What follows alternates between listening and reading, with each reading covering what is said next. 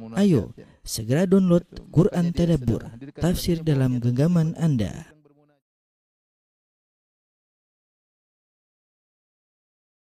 Bismillahirrahmanirrahim. Assalamualaikum warahmatullahi wabarakatuh. Alhamdulillahi ala ihsani wa syukru lahu ala taufiqihi wa amtinani. Asyhadu an la ilaha illallah wahdahu la syarika lahu ta'ziman li sya'ni. Abduhu wa rasuluhu da'ila ridwani. Allahumma salli alaihi wa ala alihi wa ashabihi wa ikhwani. Para ikhwan dan akhwat, bapak dan ibu-ibu, para jemaah Masjid Tarbiyah Cilandak yang dirahmati oleh Allah Subhanahu wa taala. Pada kesempatan bahagia ini kita melanjutkan bahasan kita pada sesi kedua tentang menuju perang Uhud. Insyaallah pekan depan kita akan masuk pada pembahasan perang Uhud. Kita masih pada peristiwa-peristiwa yang terjadi antara perang Badar dengan perang Uhud.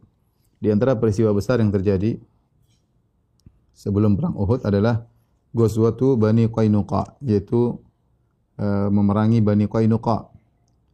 Sebagaimana telah sering kita sampaikan bahwasanya ada tiga suku besar dari Yahudi yang tinggal di kota Madinah yaitu Bani Qainuqa, Bani Nadir dan Bani Al-Quraidah ya. Uh, yang pertama kali diusir oleh Nabi sallallahu alaihi wasallam adalah Bani Qainuqa. Mereka adalah para pedagang dan mereka terkenal juga uh, pembuat uh, perhiasan, bentuk perhiasan, kemudian uh, mengolah perhiasan emas dan perak. Uh, namun mereka yang pertama kali uh, berkhianat sehingga mereka yang pertama kali diusir oleh Rasulullah sallallahu alaihi wasallam. Ya. Ketika Rasulullah sallallahu alaihi wasallam telah mengalahkan orang-orang Quraisy dalam perang Badar, ya kemudian Rasulullah SAW pulang ke kota Madinah maka Rasulullah SAW mengumpulkan orang Yahudi ya di pasar Bani Qainuqa di pasar mereka. Kemudian Rasulullah SAW mendakwahi mereka dengan berkata ya ma'asyara Yahud aslimu. Wahai orang Yahudi masuklah kalian ke dalam Islam. Qabla an yusibakum mithla ma asaba Quraisyan. Nanti bisa menimpa kalian apa yang telah menimpa orang-orang Quraisy ya. ya kalau mereka berkhianat kalau mereka membangkang ya bisa meng, apa mereka bisa mengalami apa yang dialami orang Quraisy. Maka orang Bani Qainuqa berkata, "Ya Muhammad, la yaghurrannaka min nafsika annaka qatalta nafaran min Quraisyin kanu aghmaran la ya'rifuna al-kitab." Kata mereka, "Wahai Muhammad, jangan kau terpedaya dengan dirimu. Kau bisa melawan orang-orang Quraisy, ya, sekelompok orang Quraisy yang mereka tidak dikenal dalam peperangan. Mereka tidak tahu trik-trik berperang innaka law qataltana la arafta anna nahnu nas kalau kau berperang melawan kami kau akan tahu siapakah kami. Kami inilah yang sesungguhnya yang ahli perang. Wa annaka lam talqa mithlana dan kau tidak akan bisa melawan orang-orang seperti kami. Ya. Uh, jadi mereka sumbar dan mereka sombong ya. Uh, ketika nabi menasihati mereka. Uh, adapun sebab kenapa kemudian terjadi penyerangan terhadap Bani Qainuqa datang dalam riwayat tapi riwayatnya lemah ya uh, disebutkan oleh uh, Ibnu Hisham dan Ibnu Ishaq dalam sirahnya dengan sanad yang dhaif ya. Saya bacakan kisahnya tapi dibawakan oleh para ahli sejarah tentang kisah ini. Bosnya ada seorang wanita uh, dari bangsa Arab datang kemudian uh, dia membawa barang bijalab yaitu barang dagangan kemudian dijual di pasar Bani Qainuqa. Kemudian dia duduk di salah seorang ahli emas atau ahli perhiasan yaitu dari Yahudi Bani Qainuqa. Faja'alu yuridunaha ala kashfi wajiha. Maka mereka ingin agar wanita ini membuka wajahnya. Fa'abat. Wanita ini enggak mau. Dia digoda oleh orang Yahudi. Dia tidak mau. Fa'amada sa'igu ila torfi thawbiha. Maka salah seorang dari ahli emas tersebut atau ahli perhiasan tersebut sengaja pergi ke salah satu ujung memegang baju ujung baju wanita tersebut karena sedang duduk dia. Faqadahu ila dhahriha wa hiya ghafilatun. Maka uh, diikat ya. Kemudian atau ditahan dan dia tidak tidak sadar wanita ini. Falamma qamat inkashafat auratuha. Ketika dia berdiri ternyata uh, terbuka auratnya. Fadhahiku biha maka mereka pun mentertawakan wanita ini. Maka wanita pun berteriak Tiba-tiba ada seorang lelaki dari kaum muslimin yang kebetulan lagi di pasar tersebut tidak kuasa melihat ada wanita seperti ini digoda kemudian tersingkap auratnya maka dia pun langsung menyerang uh, lelaki Yahudi tadi yang mengganggu wanita tadi Faqatalahu akhirnya seorang muslim ini bunuh uh, ahli emas tersebut, ahli perhiasan tersebut dan yang merupakan seorang Yahudi. Fasaddatil Yahudu alal muslim faqatalu. Maka orang-orang Yahudi pun kumpul, kemudian mereka menyerang lelaki muslim ini akhirnya dia pun wafat ya. Akhirnya keluarga dari orang muslim ini yang yang terbunuh oleh orang Yahudi kemudian berteriak ya. Kemudian akhirnya minta tolong kepada kaum muslimin, akhirnya kaum muslimin pun marah, maka terjadilah keburukan atau terjadilah peperangan antara ya kaum muslimin dengan orang-orang Yahudi. Akhirnya Rasulullah sallallahu alaihi wasallam tatkala melihat Bani Qainuqa telah memutuskan perjanjian ya. Mereka punya perjanjian damai tentunya sebagaimana sering disampaikan yang disebut dengan Wathiqatul Madinah, perjanjian damai yang disepakati oleh seluruh penduduk kota Madinah. Namun mereka eh, apa namanya memutuskan perjanjian tersebut. Akhirnya Nabi sallallahu alaihi wasallam pun datang dengan para sahabat kemudian Eh, meninggalkan uh, kemudian Rasulullah SAW menyuruh Abu Lubabah ya untuk menggantikan posisi Nabi sebagai imam dalam solat dan yang lainnya. Kemudian Nabi menyerahkan bendera kepada Hamzah bin Abdul Muttalib dan bendera itu ketika kita berwarna putih. Ya, kemudian mereka kaum muslimin pun datang menuju ke Bani Qainuqa. Ya, tatkala mereka melihat kaum muslimin datang, maka orang-orang Yahudi pun segera berlindung dalam tembok mereka, dalam dalam benteng mereka. Maka Nabi SAW pun dan kaum muslimin mengepung mereka. Mereka tidak bisa keluar dan pengepungan tersebut sampai 15 hari. Sampai 15 hari ya sehingga pada bulan Zulqa'dah di awal bulan Zulqa'dah. Sampai akhirnya Allah Subhanahu wa taala mengirimkan rasa takut dalam hati mereka. Akhirnya mereka pun menyerah dan pasrah dan mereka pun mengikuti aturan Rasulullah sallallahu alaihi wasallam. Ya.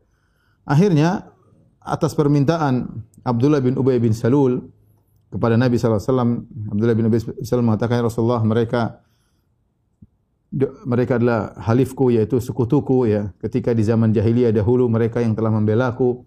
Kalau ada yang ingin menggangguku maka mereka yang membela aku. Maka biarkanlah mereka ya Rasulullah. Ya biarkanlah mereka. Akhirnya Rasulullah SAW pun menyuruh mereka untuk keluar dari kota Madinah dan dikasih waktu selama uh, tiga hari. Selama tiga hari mereka harus meninggalkan kota Madinah.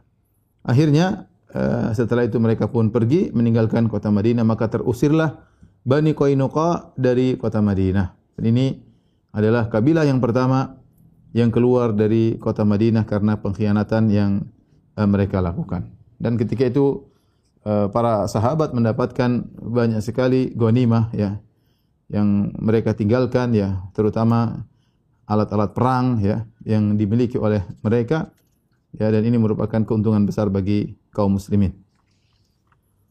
Taib itu di antara peristiwa yang terjadi ya eh, antara perang Badar sampai perang Uhud. Kemudian Rasulullah SAW masuk di bulan tadi bulan Zulqa'dah, kemudian Rasulullah SAW masuk di bulan Zulhijjah. Ya di bulan Zulhijjah maka Rasulullah SAW pun pertama kali melaksanakan solat Idul Adha ya. Idul Adha uh, yaitu pada tahun 2 Hijriah ya. Rasulullah SAW melakukan salat Idul Adha ya. Uh, dan ini adalah kegembiraan bagi kaum muslimin ketika itu. Tentunya kita tidak akan bahas adab-adab tentang salat Idul Adha dan itu dibahas dalam buku-buku fikih. Di antara peristiwa besar juga yang terjadi, ya, peristiwa sejarah yang terjadi menjelang perang Uhud adalah wafatnya Uthman bin Maz'un radhiyallahu taala anhu. Utsman bin Maz'un radhiyallahu taala anhu. Pada bulan Zulhijjah ya uh, wafatlah Utsman bin Maz'un. Dan Utsman bin Maz'un adalah seorang sahabat uh, senior ya, termasuk pembesar dari kaum Muhajirin, termasuk wali-wali Allah yang sangat bertakwa ya. Uh, beliau berhijrah ya dengan dua hijrah berhijrah ke negeri Habasyah Ya, kemudian beliau kembali ke kota Mekah dan berhijrah kedua kali uh, ke kota Madinah. Dan disebutkan oleh Ibnu Ishaq bahwasanya Utsman bin Maz'un adalah orang yang ke-14, orang yang ke-14 yang masuk Islam, di nomor 14 ya.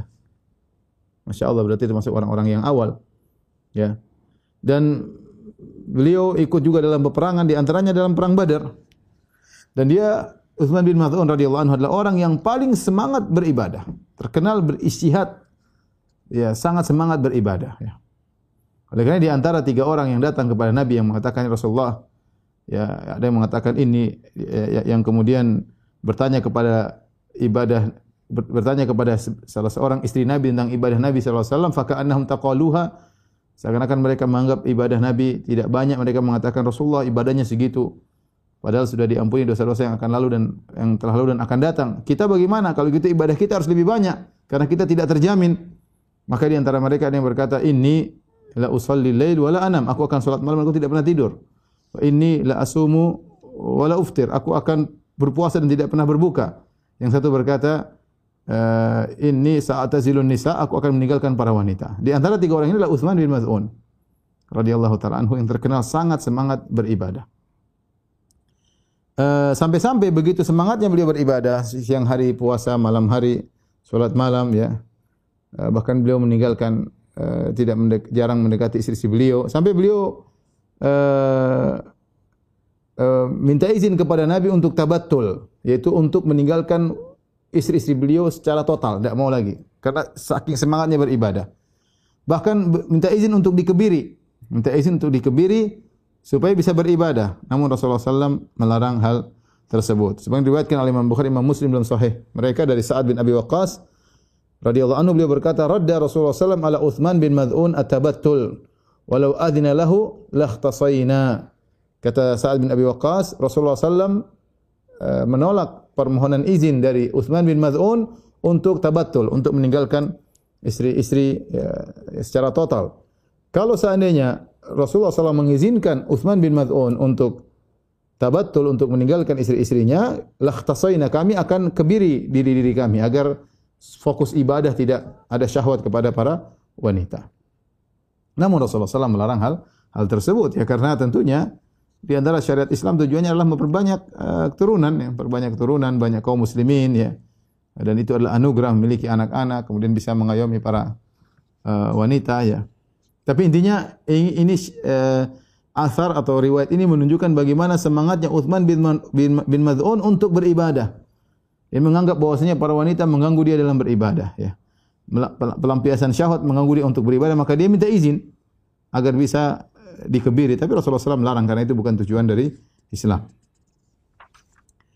Uh, dan akhirnya beliau wafat sakit ya. Sebagaimana diriwayatkan oleh Ummul Ala ya. Uh, salah seorang dari wanita-wanita Ansar beliau berkata, "Tara lana Uthman bin Mad'un uh, fi sukna hatta hina iktara'at al-ansar ala suknal muhajirin.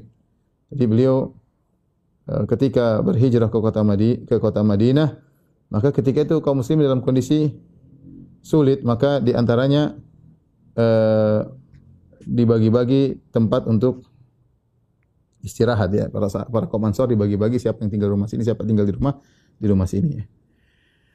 Uh, kemudian ternyata salah seorang yang mendapatkan uh, rumah dari kaum Ansar adalah Uthman bin Ma'udhun di rumahnya Ummul Ala tadi ya. Maka beliau pun sakit di situ famaradnahu hatta tufi. Ya, akhirnya Uthman bin Mas'un sakit dan akhirnya meninggal dunia. Suma ja'alnahu fi athwabihi. Lalu kamu meletakkan kami meletakkan beliau di beberapa bajunya Fadakhala alaina Rasulullah sallallahu alaihi wasallam. Rasulullah sallallahu datang menjenguk atau melayat Uthman bin Maz'un. Kemudian ketika Nabi melayat Uthman bin Maz'un radhiyallahu anhu yang sudah meninggal dunia, maka kata Ummul Ala dia berkomentar rahmatullah alaika ya Abu Sa'ib. Semoga Allah merahmati engkau wahai Abu Sa'ib yaitu Uthman bin Maz'un. Fa syahadati alaika laqad akramaka Allah. Aku bersaksi untuk engkau wahai Uthman bin Maz'un sungguhnya Allah telah memuliakan engkau. Ketika uh, Umul Ala mengatakan, aku bersaksi bahwasanya Allah telah muliakan engkau, maka Nabi berkomentar ketika itu. Dan kita tahu Uthman bin Mazun adalah orang yang rajin beribadah, terkenal di kalangan para sahabat. Orang yang sangat semangat beribadah. Tetapi dan dan kalau seandainya ada yang berkata dia dimuliakan oleh Allah, wajar ya, karena terkenal rajin ibadah. Ya sampai minta izin untuk bisa dikebiri.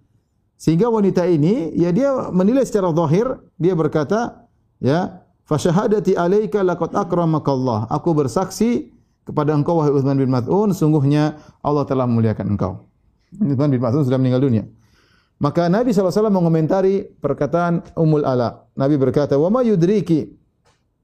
Dari mana kau tahu dia telah dimuliakan oleh Allah Subhanahu wa taala? Subhanallah. Nabi berkata, "Dari mana kau tahu dia sudah dimuliakan oleh Allah Subhanahu wa taala?" Maka Ummul Ala berkata, "La adri wallah, aku tidak tahu." Hanya spontanitas dia ucapkan karena melihat kesolehan dari Uthman bin Maz'un. Maka Nabi menegur, ini sesuatu yang gaib, tidak ada yang tahu. Wa ma yudrik, dari mana kau tahu? Kemudian Nabi berkata, "Amma huwa faqad ja'ahul yaqin." Adapun Uthman bin Maz'un maka telah datang keyakinan kepadanya telah meninggal dunia. Inilah arju lahul khair min Allah. Dan sungguh aku berharap Allah berikan kebaikan baginya. Wallahi ma adri wa ana Rasulullah sallallahu alaihi wasallam ma yuf'alu bi wala bikum. Saya ini sebagai statusnya seorang rasul, saya tidak tahu apa yang akan Allah lakukan kepadaku dan juga apa yang Allah lakukan kepada kepada kalian. Kata Ummul Ala, "Fa wallahi la uzakki ahadan ba'dahu." Kata Ummul Ala, "Demi Allah saya tidak akan mentazkiyah merekomendasi seorang pun setelah Uthman bin Maz'un." Ya.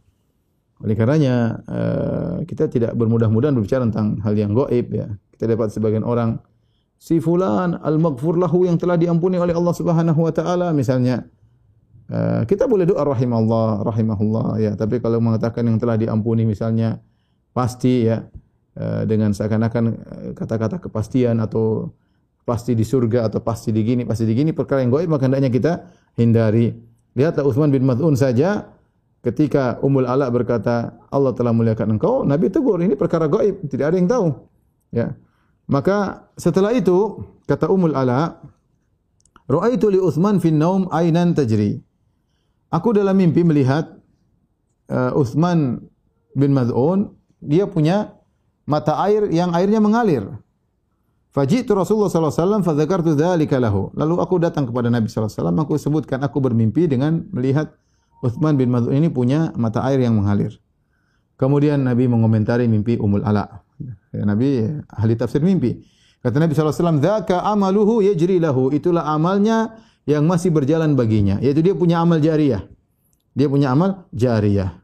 Nah, para ulama berselisih apa amal jariah yang dilakukan oleh Uthman bin Maz'un. Karena Nabi berkata, "Dzaka amaluhu yajri lahu." Itulah amalnya yang meskipun dia sudah meninggal dunia masih terus mengalir baginya. Ya. Eh, di, dimimpikan oleh Ummul Ala dengan mata air yang terus mengeluarkan airnya dan itu ditafsirkan ditakwil oleh Nabi maksudnya amalnya yang terus berlanjut meskipun dia sudah meninggal dunia. Maka secara umum ada dua pendapat di kalangan para ulama. Yang pertama mereka berkata bahwasanya uh, Uthman bin Maz'un sejak di Mekah, sejak dia masuk Islam ya. Eh, dia adalah orang yang kaya dan dia dermawan, dia dermawan ya. Sehingga mungkin dia punya sedekah-sedekah jariah yang berlaku setelah dia meninggal masih terus berjalan untuknya. Ya. Ini termasuk orang-orang yang kaya di kalangan para sahabat dari kaum Muhajirin ya. Di antara hal yang menunjukkan akan hal ini dari Abu Musa Al-Asy'ari radhiyallahu anhu beliau berkata, "Dakhalat imra'atu Utsman bin Mad'un ala nisa'in Nabi sallallahu alaihi wasallam." Suatu hari istri Uthman bin Mad'un ketemu dengan istri Nabi sallallahu alaihi wasallam. Fara'ainaha sayyi'atal hay'ah. Maka istri Nabi melihat istrinya Uthman bin Mad'un penampilannya uh, tidak baik atau kurang rapi atau kurang bagus ya. Faqulna laha malaki maka mereka berkata kepada istrinya Uthman bin Mad'un, "Ada apa dengan anti? Apa ada apa dengan engkau? Fama fi Quraisyin aghna min ba'lik?" Di Quraisy yang paling kaya suamimu Uthman bin Mad'un. Ini dalil bahwasanya beliau adalah orang kaya. Sehingga beliau sering bersedekah sehingga amal jariah yang beliau miliki adalah sedekah tersebut, ya. Qalat ma lana minhu syai' amma lailuhu faqaimun wa amma naharu fasaimun. Kata istrinya, iya benar dia kaya, tapi saya tidak dapat apa darinya. Kenapa? Malamnya dia solat malam, siangnya dia puasa.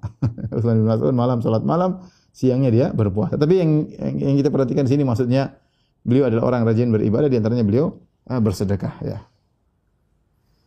Taib ini kemungkinan pertama. Kemungkinan kedua bisa jadi yang dimaksud adalah Uthman bin Maz'un melakukan amal soleh yang disebut dengan uh, ribat. Ribat adalah berjaga di daerah perbatasan antara perbatasan kaum muslimin dengan perbatasan kaum musyrikin. Ya. Dan ini pekerjaan yang berat. Bahkan bisa jadi lebih berat daripada jihad langsung. Kenapa? Karena kalau jihad langsung musuh kelihatan. Adapun daerah perbatasan tiba-tiba ada yang panah, tiba-tiba ada yang tembak ya. Kalau sekarang berat ya, karena tidak tahu musuh datang dari mana ya. Oleh karenanya beribadah dengan menjadi uh, murabit yaitu ribat berjaga daerah perbatasan ini pahalanya sangat sangat luar biasa. Dalam suatu hadis uh, Rasulullah SAW bersabda, "Kullu mayyitin yukhtamu ala amalihi illa alladhi mata murabitan fi sabilillah." Setiap orang meninggal dunia maka ditutup dengan amal yang dia mati di atasnya. Ya, selesai, artinya selesai dia meninggal game over, selesai. Amalan terputus. Ya, sebagaimana sabda Nabi sallallahu alaihi wasallam uh, apa namanya? "Idza matal insan in qata amaluhu." Kalau seorang sudah meninggal terputus amalannya. Uh, kemudian kata Nabi, "Illa alladhi mata murabitan fi sabilillah kecuali yang meninggal dalam kondisi berjaga di daerah perbatasan fi sabilillah fa innahu yanmu amalu ila yaumil qiyamah sungguhnya amalnya berkembang sampai hari kiamat wa ya'manu fitnatal qabr dan dia akan diselamatkan dari fitnah kubur yaitu selamat dari uh, malaikat mungkar dan nakir ya tidak ditanya oleh mungkar dan nakir kemudian juga dalam riwayat yang lain dalam sahih muslim ya dari hadis Salman radhiyallahu anhu Rasulullah SAW bersabda ribatu yaumin wa lailatin khairun min siyami syahrin wa qiyamihi. Berjaga di daerah perbatasan perang ya. Sehari semalam lebih baik daripada puasa sebulan dan solat malam sebulan. Wa in mata jaro alai amalu ladzi kana ya'malu. Kalau dia sudah meninggal dunia maka amal yang biasa dikerjakan masih berjalan terus. Ya. Wa ujri alaihi rizquhu dan juga tetap diberikan rezeki kepadanya oleh Allah Subhanahu wa taala wa aminal fattan dan dia akan selamat dari dua penanya yaitu malaikat mungkar dan nakir. Ini di antara uh, uh, dua ibadah yang luar biasa yang jika seorang meninggal dunia maka amalnya masih berjalan di antaranya adalah sedekah jariah di antaranya adalah amal pekerjaan sebagai murabit yaitu uh, penjaga di daerah perbatasan. Dan Uthman bin Maz'un radhiyallahu anhu dikubur di di Baqi ya. Saya pernah masuk Baqi baru ada agak ada kuburan agak tengah agak besar. Konon kata orang-orang di sana ini Uthman bin Maz'un agak besar dikit dan dia agak tengah. Tak masuk ke dalam, kemudian tengah-tengah wallahu alam bisawab tapi sebagian penjaga mengatakan ini Uthman bin Maz'un radhiyallahu taala anhu uh, yang ada di Baqi. Baik, uh, kita lanjutkan uh, peristiwa berikutnya yang terjadi menjelang uh, perang Uhud adalah Eh, dibunuhnya Ka'ab bin Al-Ashraf. Ka'ab bin Al-Ashraf salah seorang tokoh Yahudi. Siapakah Ka'ab bin Al-Ashraf? Ka'ab bin Al-Ashraf adalah seorang Yahudi yang sangat besar permusuhannya kepada Rasulullah sallallahu alaihi wasallam. Bapaknya adalah seorang Arab ya, dari kabilah Tayyi, ya, kabilah Tayyi itu uh, agak jauh dari Mekah ya. Min Bani Nabhan, dari Bani Nabhan ya. Oh, dari Mekah sekarang sekitar 800 kilo daerahnya. Eh, dari Bani Nabhan. Namun ayahnya ini yang orang Arab ini dia membunuh seseorang sehingga dia dicari-cari. Di zaman jahiliyah dia dicari-cari dikejar-kejar oleh orang yang menuntut darahnya. Maka dia pun kabur fa'atal Madinah, maka dia pun kabur pergi kota Madinah. Wa halafa Bani Nadir. Kemudian dia pun bersekutu dengan Bani Nadir, Yahudi Bani Nadir. Fasyarufa fihim, ternyata dia menjadi mulia di kalangan orang-orang Yahudi. Kemudian dia menikah dengan Aqilah binta Abil Huqaiq. Dia menikah dengan seorang wanita Yahudiyah, maka lahirlah anaknya namanya Ka'ab. Dan Ka'ab bin Ashraf ini adalah seorang yang tawilan jasiman, seorang yang tinggi, badannya besar, orangnya gagah, tampan, wa kana syairan mujidan dan dia seorang yang pandai bersyair. Ya, bahkan dia disebutkan sada Yahudul Hijaz bi kathrati mali, bahkan dia menjadi pemimpin orang-orang Yahudi di Hijaz, di Mekah dan uh, di, di, di Madinah dan sekitarnya. Ya, kenapa? Karena dia punya harta yang banyak. Bahkan dia uh, sering membagi-bagi harta kepada ulama-ulama orang Yahudi. Dan dia punya benteng di sebelah timur arah selatan uh, di kota Madinah. Ya. Inilah Kaab bin Ashraf adalah seorang Yahudi yang uh, gagah, besar badannya. Tapi dia penyair yang hebat dan suka mencerca kaum muslimin dengan syair-syairnya.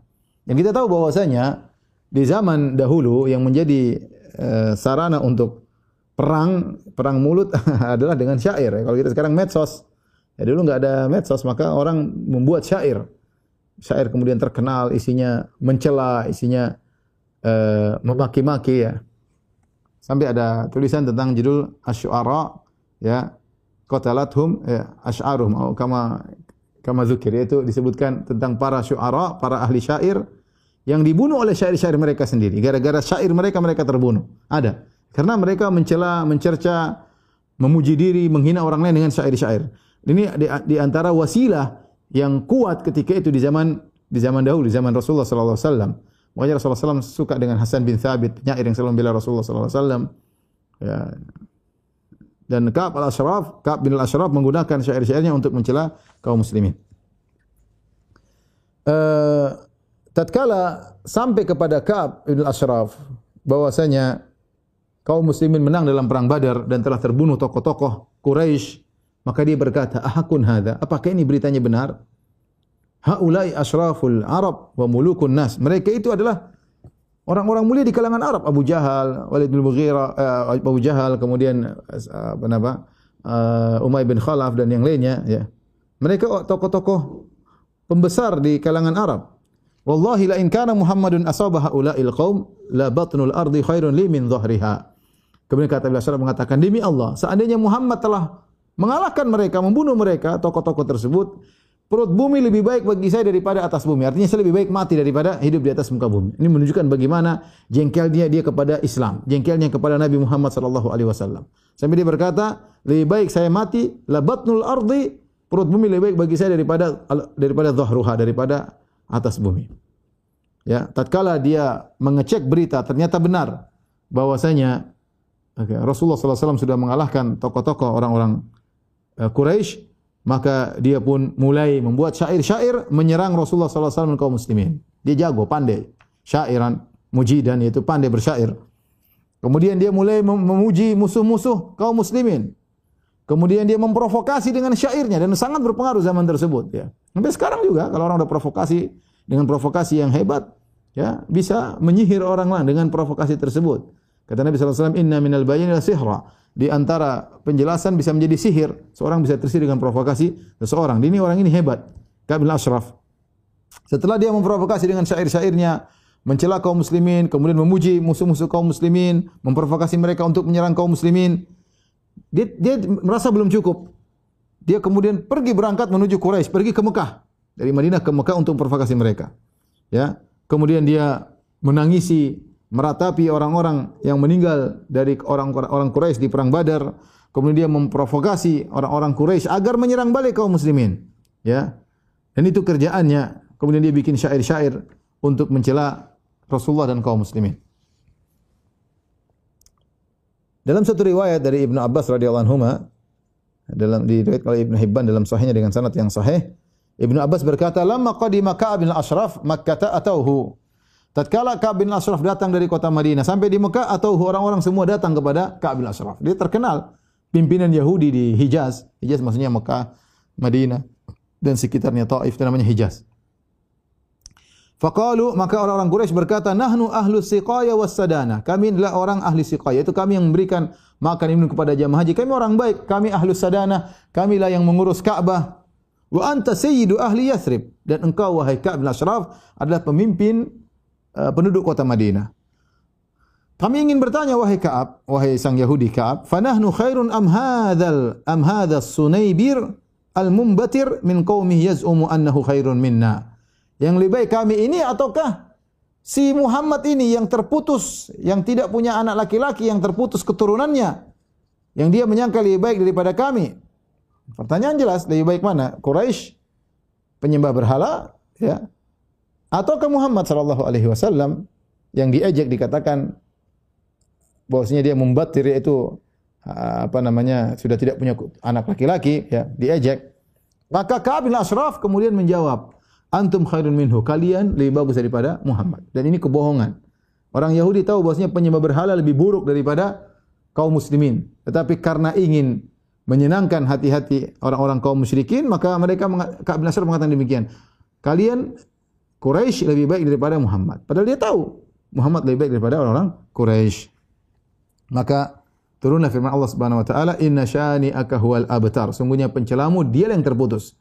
Eh, orang-orang ya, Quraisy mengatakan Muhammad eh, terputus tidak punya tidak punya anak lagi ya terputus kata Allah justru mereka yang mencela Rasulullah mereka yang terputus Rasulullah SAW akan terus jaya meskipun anak-anak laki-lakinya sudah meninggal dunia seluruhnya, tetapi Rasulullah tetap jaya, tetap disebut-sebut oleh kaum muslimin dalam azan mereka, dalam salawat mereka, dalam pengajian-pengajian mereka, diagungkan oleh uh, manusia ya. Itulah Rasulullah sallallahu alaihi wasallam. Kemudian juga turun firman Allah, "Alam tara ila alladziina utu nasiban minal kitabi yu'minuna bil jibti wat taghut wa yaqulun alladziina kafaru haula'i ahda minal ladziina amanu sabila." Ya. Tidakkah engkau lihat kepada orang-orang yang diberikan sebagian daripada Alkitab, diberikan Taurat, maksudnya Yahudi, di antaranya Ka'ab bin Ashraf. Mereka beriman kepada sihir dan togut. Dan mereka berkata kepada orang kafir Quraisy, para penyembah berhala, haula'i ahda minal ladzina amanu sabila. Bahwasanya orang Quraisy penyembah berhala lebih baik daripada kaum mukminin dan inilah kedustaan padahal mereka itu adalah dusta.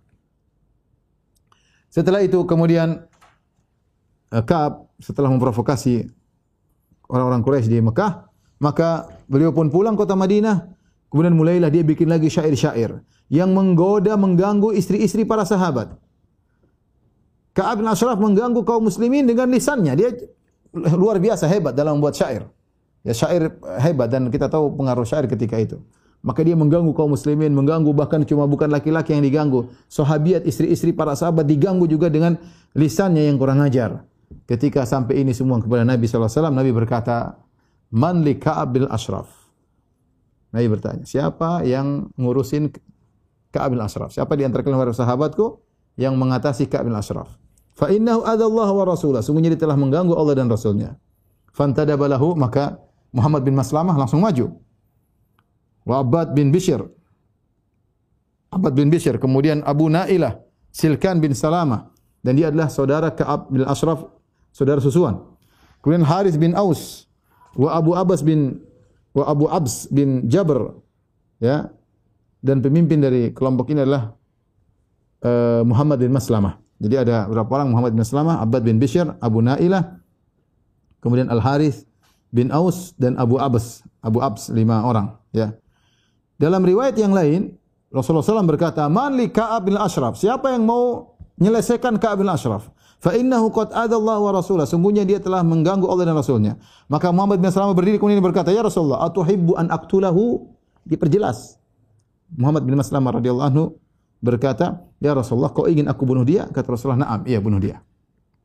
Faqala Muhammad bin Maslamah ketika diizinkan untuk membunuh Ka'ab bin Ashraf karena dia telah mengganggu maka Muhammad bin Maslamah berkata ya Rasulullah fa'dhan li an aqula syai'an. Ya Rasulullah izinkan aku untuk mengucapkan sesuatu kepadanya Kata Nabi kul. Maksudnya apa? Saya ingin mengibuli dia. Ini menunjukkan para sahabat mereka jauh dari namanya kedustaan. Mereka jauh dari namanya kebohongan. Tapi eh, tatkala Muhammad bin Maslamah ingin mengibuli Ka'ab bin Ashraf agar bisa dibunuh, maka dia minta izin kepada Nabi. Saya ingin ngomong sesuatu begini-begini. Artinya ingin mengucapkan sesuatu, ingin uh, mengibuli uh, Ka'ab bin Ashraf agar bisa dibunuh. Ini kita namanya al-harbu khid'ah. Bahwasanya perang adalah tipuan apa namanya taktik dalam peperangan. Maka akhirnya Muhammad bin Maslamah pergi kepada Ka'ab bin Ashraf. Kemudian dia pura-pura dia berkata, "Inna hadha rajul" Sungguhnya Muhammad ini itu Rasulullah qad sa'alana sadaqah. Dia minta kami agar bersedekah. Wa innahu qad annana qad annana dan sungguhnya Muhammad sudah bikin kami capek minta sedekah minta sedekah dan kita sudah punya enggak punya duit. Wa inni qad ataituka astaslifuka dan saya datang kepada engkau Ka'ab bin Ashraf orang kaya, saya pinjam uang dari engkau. Kenapa sih Muhammad ni minta-minta orang ini Muhammad Sallam orang ini itu maksudnya Rasulullah sallallahu alaihi wasallam minta-minta sedekah. Ya. Uh, kemudian dia berkata wa aidan wallahi la tamulunna la tamullannahu ya dan sungguh engkau akan lebih uh, dan engkau wahai Ka'ab bin Ashraf juga lebih terganggu dengan adanya Muhammad ini. Kemudian uh, enggak Ka'ab bin Ashraf mengatakan wa aidan wallahi la tamullannahu kata Ka'ab bin Ashraf selain Muhammad ini selalu minta-minta meletihkan kalian minta-minta sedekah dan engkau wahai Muhammad bin Maslamah ya akan semakin terganggu dengan adanya Muhammad ini. Maka Muhammad bin Maslamah radhiyallahu berkomentar, Inna qad ittaba'nahu. Kami sudah terlanjur jadi pengikutnya wahai Ka'ab. Fala nuhibbu an nada'ahu hatta nanzura ila ay shay'in yasiru sha'nuhu. Kami tidak ingin meninggalkan Ka'ab bin Ashraf. Eh, kami tidak ingin meninggalkan Muhammad sallallahu alaihi wasallam sampai kami tahu bagaimana kesudahannya. Itu terlanjur mengikuti dia. Wa qad aradna an nustuslifana wasqan aw wasqaini. kami ingin agar kau uh, meminjamkan uh, kepada kami satu wask wask itu 60 sa' satu sa' kira-kira 2,5 kilo ya kali aja 60 banyak. Itu jumlah yang banyak. Aw wasqain atau dua kali 120 sa' itu 120 ukuran zakat. Zakat kali 120 kami ingin pinjam. Kenapa Muhammad ini minta zakat minta sedekah minta sedekah? Ka'ab bin Ashraf bukanlah orang yang bodoh. Dia orang kaya. Ini ada orang Islam minta Uh, minta sumbangan agar utang supaya bisa kasih sedekah kepada Muhammad, maka dia berkata, "Na'am. Saya akan kasih. Tetapi arhinuni, berikan apa gadai kalian kepadaku." Mana gadainya? Maka Muhammad SAW berkata, "Ayu syai'in turid? Kau ingin kami menggadaikan apa?" Kata Ka'ab bin Ashraf, "Arhinuni nisa'akum." Aku ingin kalian menggadaikan istri-istri kalian. Istri kalian sama saya, ya. Saya akan kasihkan kalian gandum ya, satu 120 sa atau 60 sa ya yang penting istri-istri kalian bawa sini kata Muhammad bin Salamah dia cerdas dia berkata kaifa narhanuka nisa'ana wa anta ajmalul arab? Maka dia puji Ka'ab. Nah dia mengatakan ya Ka'ab gimana kami mau kasihkan istri kami sebagai gade di sisi engkau sementara engkau adalah orang Arab tertampan. Gimana nanti istri kami terfitnah? Ya kau orang Arab tertampan gimana mau taruh istri-istri kami di sisimu? Kaab berkata lagi, fa'arhinuni abna'akum. Kalau gitu anak-anak kalian, sudah istri kalian enggak usah anak kalian titip sama saya sebagai jaminan kalian akan mengembalikan utang kalian. Muhammad bin Maslamah berkata lagi. Ini cerdasnya Muhammad bin Maslamah. Kaifa narhanuka abna'ana fayusabbu ahaduhum fayuqal ruhina biwasqin aw wisqain. Hadza arun alaina. Bagaimana kami mau naruh anak-anak kami sebagai jaminan bagi engkau wahai Ka'ab kalau kami taruh anak-anak kami, maka anak kami akan dicerca. Dibilang, lihat bapakmu Maslamah, Muhammad bin Maslamah, menggadaikan engkau hanya untuk mendapatkan 60 sa' 60 uh, beras cuma 60 berapa 100 kilo atau berapa kilo. Ya, masa nyawa digadaikan. Sehingga anak-anak kami nanti tercela dan dihina. Akhirnya Mas Muhammad bin Salam mengatakan dan dia langsung kasih ide, "Walakinna narhanuka al-la'amah." Baik, begini saja kita gadaikan alat-alat perang kami. Maksudnya baju perang, kemudian uh, senjata, pedang, ya udah itu juga akan berharga. Di antara yang paling berharga dimiliki oleh orang-orang ketika itu adalah alat perang. Istri nomor satu, anak-anak, kemudian keluarga nomor satu, setelah itu alat perang. Akhirnya Kaab bin Asraf setuju. Ya, maka Muhammad bin Salamah berjanji akan datang membawa jaminan tersebut untuk digadaikan. Datanglah Abu Nailah, ya, Abu Nailah, saudara sepersusuannya Ka'ab bin Ashraf dan dia juga termasuk dari grup yang akan membunuh Ka'ab bin Ashraf. Jadi kita sebut lima orang di antaranya Muhammad bin Salam sebagai ketuanya di antara anggotanya Abu Nailah. Maka dia pun datang dan dia berkata-kata seperti yang diucapkan oleh Muhammad bin Maslamah. Akhirnya ketika bertemu dengan Ka'ab maka mereka saling bertukar-tukaran syair beberapa saat ya. Eh, ketemu saudara sesuhuan eh, lagi ngobrol-ngobrol kemudian dia berkata wahai Ibn al-Ashraf, wahai Ka'ab, aku datang ada keperluan. Faktum anni. Tapi jangan kau ceritakan sama orang, kata Abu Nailah. Kata Ka'ab, af'al, aku tidak akan ceritakan kepada orang lain. Maka Abu Nailah berkata, sungguhnya orang ini datang, ini Muhammad ini datang, membawa bala. Dia bohong lagi untuk menipu Ka'ab. Adatnal Arabu, gara-gara dia datang kita ikuti, akhirnya orang-orang Arab semua memusuhi kita. Waramatnan kausin wahidatin, mereka bersatu padu untuk menyerang kami. Wa qata'at anna subul. Ya gara-gara kami jadi pengikut Muhammad akhirnya orang Arab memutuskan segala jalan-jalan kami. Hatta dha'al iyal akhirnya anak-anak kami jadi miskin, jadi susah. Wa jahidatil anfus dan kami hidup dalam kondisi setengah mati. Wa asbahna qad jahidna wa jahida iyaluna. Akhirnya kami hidup dalam kondisi miskin dan anak kami juga miskin gara-gara Muhammad. Kemudian Abu Nailah berkata, "Inna ma'iya ashaban li ala mithli ra'yi wa qad aradtu an atiyaka bihim fatabi'ahum wa tuhsin fi dhalik ya. Maka aku uh, punya ada beberapa orang yang uh, seperti aku punya pendapat seperti ini ya. Dan aku akan datangkan orang-orang yang sepertiku kepada engkau ya. Tapi ingat tadi jangan ceritakan kepada kepada orang lain ya. Maka akhirnya dialog ini uh, masuk di logikanya Ka'ab bin Ashraf Akhirnya mereka bertemu pada waktu yang sama. Janji ketemu dengan Kabil Ashraf, ya sama dengan waktu Muhammad bin Aslamah dan juga Abu Nailah. Di malam bulan purnama yaitu malam ke-15 dari bulan Rabiul Awal sanah tahun ketiga Hijriyah maka berkumpullah grup ini yang dipimpin oleh uh, Muhammad bin Maslamah mereka pun pergi menuju Nabi sallallahu alaihi wasallam ketemu Nabi di malam hari di malam bulan purnama di Baqi Baqi Al-Gharqad kemudian Nabi melepas mereka Nabi berkata tugasnya apa untuk membunuh Ka'ab bin Ashraf kata Nabi intaliqu ala bismillah Allahumma ainhum kata Nabi bergeraklah kalian dengan menyebut nama Allah, ya Allah tolonglah mereka. Kemudian Rasulullah SAW balik ke rumahnya. Kemudian beliau pun solat dan berdoa. Solat dan berdoa agar Allah memuluskan rencana mereka. Akhirnya berjalan mereka sampailah mereka ke bentengnya Ka'ab bin Ashraf. Maka Abu Nailah, saudara susuannya panggil. Ya Ka'ab, ya Ka'ab. Dia lagi di bentengnya malam hari. Turun sini ketemu kami. Ketika itu Ka'ab bin Ashraf baru saja nikah dengan seorang wanita lagi lagi malam pengantin, baru saja menikah dengan seorang wanita. Maka akhirnya dia bangun, dia mau turun, dia kenal suaranya Abu Nailah, saudara susuannya. Istrinya berkata, "Aina takhruju hadhi sa'ah? Kau hendak ke mana wahai suamiku di malam seperti ini di tengah malam?" Maka Ka'ab bin Ashraf tidak ada curiga sama sekali. Dia berkata, "Inna ma huwa akhi." Muhammad bin Maslamah wa radhi Abu Nailah itu saudaraku Muhammad bin Maslamah dan juga saudara susuanku Abu Nailah. Ingin ketemu dia, ketemu mereka. Kami sudah janjian, ada urusan, ya. Akhirnya istrinya berkata, "Asma'u sautan ka'annahu yaqturu minhu dam."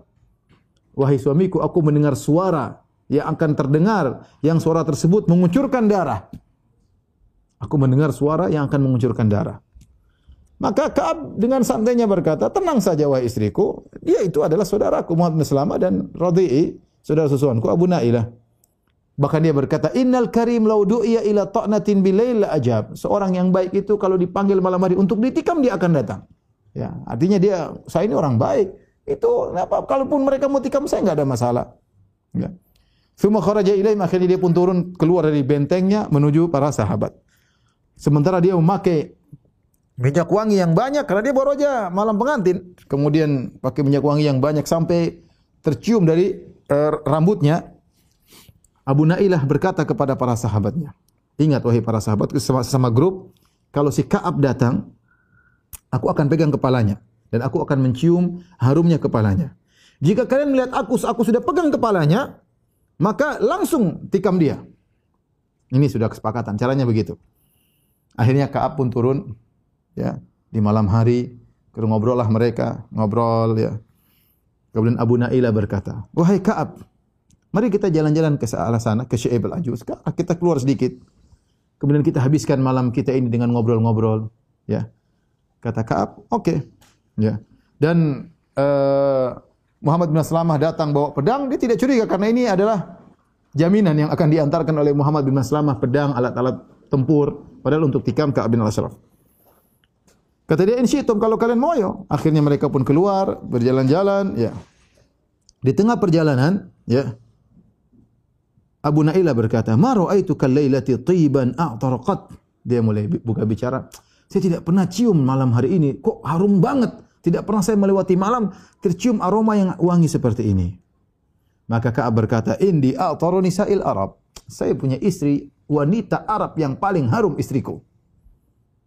Kata Abu Nailah, "Ata'dzan li an ashumma ra'sak?" Bolehkah aku cium parfummu, aroma parfummu di kepalamu? Qala na'am. Kata dia, silakan. Fa adkhala yadu fi ra'si fa. Maka dia pun masukkan tangannya di rambutnya dicium. Uh, Masya Allah, harum. Ya. Kemudian mereka berjalan lagi. Mereka berjalan semakin jauh dari bentengnya. Abu Nailah ulangi lagi. Dia berkata, bolehkah aku ulangi untuk mencium kepalamu? Kata Kaab, silakan maka dia pegang lagi masukkan tangannya. Uh memang harum. Ya kemudian sampai tenang. Kemudian berjalan lagi semakin jauh dari bentengnya.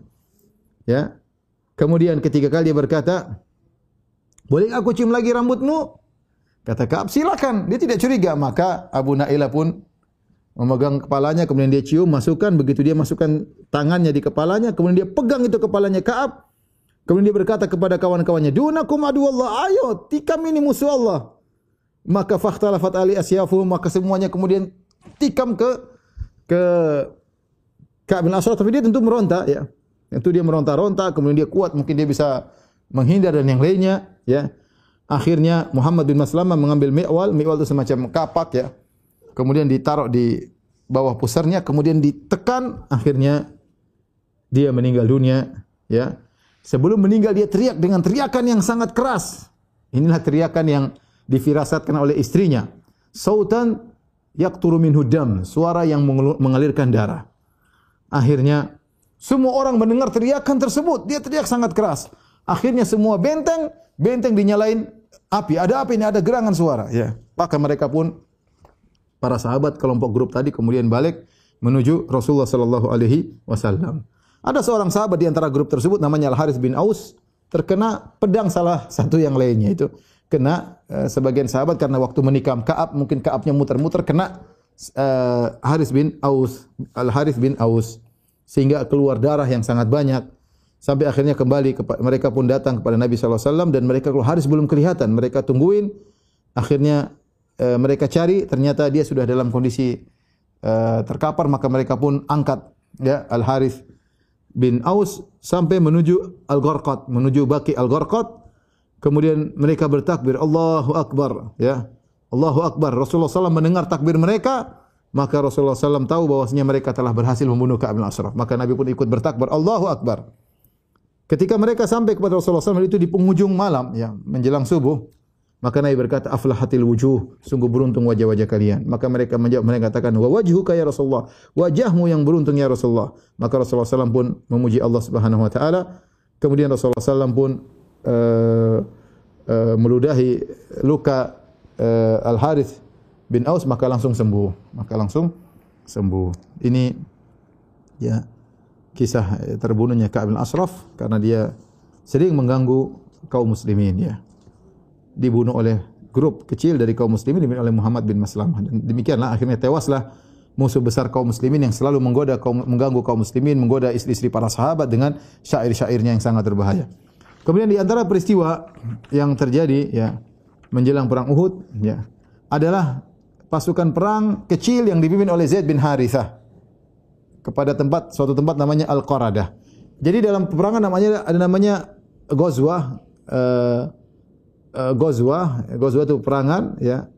Uh, Guzat para pasukan perang ya, ada namanya Sariyah. Sariyah adalah pasukan kecil yang Rasulullah tidak ikut di situ, namanya Sariyah. Rasulullah SAW kirim pasukan-pasukan kecil. Di antaranya Rasulullah SAW pernah mengirim pasukan kecil dipimpin oleh Zaid bin Harithah radhiyallahu taala anhu. Bagaimana kisah perang kecil ini? Jadi orang-orang Quraisy setelah perang Badar, mereka takut untuk melewati kota Madinah. Padahal kita orang-orang Quraisy mereka para pedagang dan mereka kalau berdagang mereka harus ke utara. Ke utara ke mana? Ke negeri Syam. Sementara kalau ke negeri Syam harus lewat Madinah.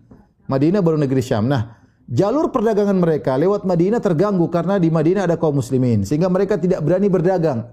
Nah, kalau mereka tidak berdagang lama-lama duit mereka habis. Ya. Sofwan bin Umayyah, anaknya Umayyah bin Khalaf berkata, In akom Nabi Makkah ta'akalna ru'us amwalina. Kalau kita diam aja di Mekah enggak pernah berdagang, lama-lama harta kita habis, modal kita habis. Ya. Kehidupan kita adalah dengan berdagang. Si Muhammad telah memotong jalur perdagangan kita. Dia telah bikin kacau. Akhirnya ada salah seorang di antara mereka berkata, saya tunjukkan kepada engkau salah seorang penunjuk jalan yang bisa mengantarkan kalian menuju negeri Syam tidak lewat Madinah tapi lewat jalan lain. Lewat jalan Tariq Najdiyah. Ya. Akhirnya ini jalan tidak diketahui oleh orang-orang Quraisy. Akhirnya mereka setuju uh, penunjuk jalan tersebut namanya Furat bin Hayyan. Furat bin Hayyan dari Bani Bakar bin Wa'il. Akhirnya mereka bayar orang kafir tersebut sebagai penunjuk jalan. Furat bin Hayyan. Akhirnya mereka pun berjalan menuju ke negeri Syam tidak lewat kota Madinah. Suatu hari ada dari kalangan kota Mekah bernama Nuaim bin Mas'ud al-Asja'i. Dia datang ke kota Madinah dan dia masih musyrik ketika itu. Dia masih musyrik, datang ketemu kawannya. Maka dia mampir di seorang namanya Kinanah bin Abil Huqaiq dari Bani Nadir. Ya. Ketika itu ada seorang sahabat namanya Sulaid ibn Nu'man. Sulaid bin Nu'man dan dia sudah Islam waktu itu. Dan ketika itu Khamar belum diharamkan. Maka mereka mabok bertiga ini. Ya. Ada Kinana bin Abil Huqaiq, kemudian ada Nuaim bin Mas'ud dan ada sahabat ini Sulaid bin Nu'man. Ketika Nu'aim bin Mas'ud, dan itu Umar belum diharamkan, ketika Nu'aim bin Mas'ud dan dia orang musyrik, dia minum bir sampai teler, akhirnya dia cerita. Dia cerita, dia beberkan semuanya. Dalam kemabukannya dia berkata, sungguhnya orang Quraisy akan pergi menuju negeri Syam tapi tidak lewat jalur kota Madinah, lewat Tariq Najriyah dan akan dibawa oleh seorang uh, penunjuk jalan. Dia cerita dengan panjang lebar. Begitu mendengar hal ini sulit langsung pergi menuju kepada Nabi dan cerita apa yang terjadi. Ketika Nabi tahu ada pasukan uh, ada sekelompok pedagang dari kota Mekah yang ingin pergi ke negeri Syam lewat jalan lain, maka Nabi pun mengirim pasukan kecil yang oleh Zaid bin Harithah membawa sekitar 100 pasukan untuk menghadang orang-orang Quraisy. Dan akhirnya mereka berhasil menghadang, akhirnya mereka pun kabur, semuanya kabur dan akhirnya barang dagangan mereka dirampas oleh kaum muslimin. Yang tersisa ya uh, adalah penunjuk jalan. Penunjuk jalan tersebut ya tadi namanya adalah Furad bin Hayyan. Furad bin Hayyan akhirnya ketika uh, dia ditangkap ya kemudian dibawa ditawan dibawa kepada Nabi sallallahu alaihi wasallam akhirnya dia berkata ini muslim saya masuk Islam. Saya masuk Islam. Maka orang-orang berkata ya Rasulullah dia menyangka dia telah masuk Islam. Ya kata Rasulullah ya sudah. Nakiluhum ila imanihim. Ya, kita serahkan kepada imannya. Ya. Di antaranya Furat bin Hayyan. Dan Furat bin Hayyan ini masuk Islam dan akhirnya Islamnya bagus ya. Dan akhirnya dia berperang bersama Rasulullah wasallam memerangi uh, orang-orang kafir ya. Ya. Dan uh, apa namanya uh, masuk Islam dengan Islam yang baik ya. Subhanallah tadinya jadi penunjuk jalan akhirnya masuk masuk Islam. Ini disebut dengan Sariyah dipimpin oleh Zaid bin Harithah disebut uh, Sariyah yang diutus oleh Nabi menuju Al-Qaradah. Kemudian di antara peristiwa ya sedikit lagi insyaallah peristiwa yang terjadi sebelum perang Uhud masih ada tiga peristiwa uh, singkat yang di antaranya adalah pernikahan Utsman dengan Ummu Kulsum putri Rasulullah sallallahu alaihi wasallam. Dia tahu Utsman pertama nikah dengan Ruqayyah. Ruqayyah uh, binti Rasulullah sallallahu alaihi wasallam. Kemudian Ruqayyah sebagaimana kita ceritakan ketika Utsman ingin perang ikut perang Badar Rasulullah suruh Utsman untuk menjaga Ruqayyah. Akhirnya ketika Rasulullah SAW pulang Ruqayyah sudah meninggal dan sudah dikubur uh, dikubur uh, Rasulullah SAW tidak sempat melihat pengkuburan Ruqayyah. Ya. Uh, setelah itu Rasulullah SAW menikahkan Utsman dengan putrinya yang lain, Ummu Kulsum. Dan nanti juga Ummu Kulsum akan meninggal dunia. Ya sampai ketika Ummu Kulsum meninggal dunia kata Nabi SAW, saya punya putri yang ketiga, saya akan nikahkan dengan Ummu Kulsum. Ya. Uh, dengan Utsman bin Affan. Makanya Utsman bin Affan dijuluki dengan Dzunurain, pemilik dua cahaya karena dia yang satu-satunya sahabat yang pernah menikahi dua putri Nabi sallallahu alaihi wasallam Ruqayyah dan Ummu uh, Kulsum. Kemudian di antara peristiwa yang terjadi Rasulullah SAW menikah dengan Hafsah bintu Umar. Hafsah bintu Umar radhiyallahu taala anha menikah dengan Nabi sallallahu alaihi wasallam pada bulan Sya'ban tahun 3 Hijriah. Setelah selesai iddahnya, ya. Selesai iddahnya dan dia adalah istri dari Khunais bin Hudzafa As-Sahmi. Yang yang Khunais bin Hudzafa As-Sahmi ini uh, meninggal dalam perang Badar, meninggal dalam perang Badar. Jadi jadi janda, ya. Ketika dia menjadi janda, maka ayahnya Umar bin Khattab radhiyallahu anhu sebagaimana dalam Sahih Bukhari, ya. Uh, Umar bin Khattab kemudian uh, menawarkan putrinya kepada Utsman bin Affan. Ya, putrinya jadi janda. Maka Umar bin Khattab datang kepada Utsman, dia tawarkan putrinya Hafsah, maukah maukah kau nikahi putriku? Ya. Ini dalil bahwasanya seorang ayah boleh menawarkan putrinya kepada orang yang soleh. Yang dan ini bukan hal yang untuk dimalukan ya karena ini demi kepentingan putrinya atau demi kepentingan adiknya kalau dia ada orang soleh tawarkan enggak ada masalah ya. Maka Umar menawarkan putrinya Hafsah kepada Utsman.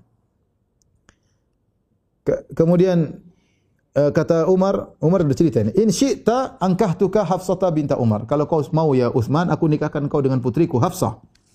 Kata Utsman bin Affan, "Affan, sa'anzuru fi dzalik." Tunggu, saya lihat dulu ya, saya pikir dulu. Falabitha layali, falabithtu layali, kata Umar, saya tunggu beberapa hari kok enggak ada jawaban. Falaqiyani, akhirnya ketemu lagi saya dengan Utsman beberapa hari setelahnya. Kemudian Utsman berkata, dia tolak dengan halus, "Ma uridu nikaha yaumiyya hadza." Saya belum mau nikah hari-hari ini. Falam yarji uh, kemudian qala Umar falaqitu Abu Bakar karena Utsman nolak atau tidak tidak belum siap untuk menikah, saya ketemu dengan Abu Bakar. Maka saya tawarkan lagi kepada Abu Bakar. Abu Bakar lebih tua daripada Umar. In syi'ta ankahtuka Hafsata binta Umar. Wahai Abu Bakar, kalau kau mau saya nikahkan putriku denganmu. Falam yarji ilayya syai'an. Dan Abu Bakar tidak jawab sama sekali. Fakuntu awjada alaihi minni ala Uthman. Saya lebih marah kepada Abu Bakar daripada kepada Uthman. Uthman ketika dia tidak mau nikah, dia ngomong, saya belum siap untuk nikah. Ini Abu Bakar saya tunggu-tunggu enggak ngomong-ngomong. Sudah diam begitu saja. Falabithtu layaliya. Aku tunggu berhari-hari Abu Bakar enggak ada jawaban. Saya jadi jengkel sama Abu Bakar daripada kepada Uthman. Tiba-tiba fa khatabaha ilayya Rasulullah sallallahu alaihi wasallam ternyata Rasulullah sallam melamar putriku Hafsah. Fa ankahtuha iyyahu maka aku pun nikahkan putriku dengan Rasulullah sallallahu alaihi wasallam. Setelah itu aku bertemu dengan Abu Bakar. Setelah Nabi menikahi Hafsah, Abu Bakar berkata, "La'allaka wajadta fi nafsika hina hina aradta alayya Hafsah." Kayaknya kau marah ya waktu kau tawarkan Hafsah kepadaku dan aku tidak membalas sesuatu pun kepada engkau. Kata Umar, iya saya marah. Kenapa kau tidak kasih balasan? Mau atau enggak mau kan harus kasih balasan. Kata Abu Bakar, fa innahu lam yamna'ni an arji'a ilaika syai'an lamma aradta alayya illa anni sami'tu Rasulullah sallallahu alaihi wasallam Aku tidak mau beri jawaban apapun ketika itu. Kenapa? Karena aku dengar Nabi sebut-sebut Hafsah. Walam akun ufsi sirra Rasulullah sallallahu dan aku tidak mau ingin aku tidak ingin menyebarkan rahasia Nabi. Nabi mungkin ngobrol sama Abu Bakar cari pendapatnya sebut-sebut Hafsah, ya. Walau tarakah lanakah tu seandainya Rasulullah tidak menikahi Hafsah, aku akan nikahi Hafsah. Jadi apa namanya? Abu Bakar menenangkan hati Umar ya. Dan kata para ulama di sini cerdasnya Abu Bakar. Abu Bakar rah jaga rahasia. Pembicaraan Abu Bakar dengan Rasulullah sallallahu alaihi wasallam, Abu Bakar tidak ceritakan kepada Umar karena Rasulullah datang dalam rangka pembicaraan pribadi dan kita pun demikian. Kalau ada orang datang bicara pribadi jangan kita sebarkan sama sama orang. Ya. Ya, karena kalau dia kecuali dia izinkan kalau datang dalam pembicaraan berdua itu biasanya adalah pembicaraan pribadi yang disebarkan kepada orang lain. Yang kedua, Abu Bakar tidak menyampaikan kepada Umar Misalnya dia mengatakan Umar, kayaknya Rasulullah ingin menikahi Hafsah. Khawatir apa kalau Rasulullah tidak jadi, maka Umar semakin kecewa. Jadi Abu Bakar memilih diam. Ini bijaknya Abu Bakar. Ketika Rasulullah sudah menikah dengan Hafsah, baru Abu Bakar kemudian mengatakan, tadinya sepertinya kau marah waktu itu. Seandainya Rasulullah tidak menikahi putrimu, aku akan menikahi. Ini dalil uh, bahwasanya seorang bisa katakan tadi boleh menawarkan putrinya kepada orang yang soleh. Meskipun orang soleh tadi sudah punya istri, enggak ada masalah. Abu Bakar sudah punya istri, Utsman sudah punya istri, ya. Rasulullah juga sudah punya istri dan Umar menawarkan putrinya Hafsah kepada orang-orang soleh tersebut. Kemudian peristiwa yang terakhir sebelum kita masuk pada peristiwa perang Uhud adalah menikahnya Rasulullah dengan Zainab bintu Khuzaimah. Ya dan ini terjadi bulan Ramadhan pada tahun 3 Hijriah. Zainab bintu Khuzaimah Al-Hilaliyah ya. Uh, beliau dikenal dengan Ummul Masakin. Ibunya orang-orang miskin. Kenapa? Karena beliau begitu dermawan, sering memberi makan kepada orang-orang miskin dan sering bersedekah kepada orang-orang miskin. Dialah uh, Zainab bintu Khuzaimah. Oh ya, wanita yang sangat soleha dan wanita yang sangat dermawan. Uh, dia uh, sama dahulunya adalah istri dari Tufail bin Harith, kemudian dia dicerai, kemudian dia dinikahi oleh Ubaid, Ubaidah bin Harith, kemudian suaminya meninggal dalam perang Badar. Ya, suaminya meninggal dalam perang Badar, maka Rasulullah SAW pun melamarnya, ya, uh, dan akhirnya Rasulullah SAW menikahinya. Tetapi tidak lama dia menikah dengan Nabi sekitar dua bulan, tiga bulan, kemudian beliau meninggal dunia Khuzai Zainab. Tapi dia sudah menjadi ummul mukminin. Jadi ummul mukminin. Inilah Rasulullah SAW kalau kita lihat dan juga para sahabat, uh, mereka saling menolong di antara Eh, sahabiat-sahabiat kalau ada yang janda langsung mereka nikahi kalau ada yang tidak punya suami mereka langsung apa nikahi karena mereka perhatian kepada istri-istri kawan-kawan mereka agar tidak ditinggal ya terbengkalai tidak ada yang mengurusi dan itu kebiasaan para para sahabat radhiyallahu taala anhum yang kebiasaan tersebut hilang di zaman kita. Baik demikian saja uh, pengajian kita insyaallah kita lanjut tentang perang Uhud pada pekan depan باذنillah taala. Ah, demikian saja uh, kajian kita kurang lebihnya saya mohon maaf. Wabillahi taufiq wal hidayah. Assalamualaikum warahmatullahi wabarakatuh.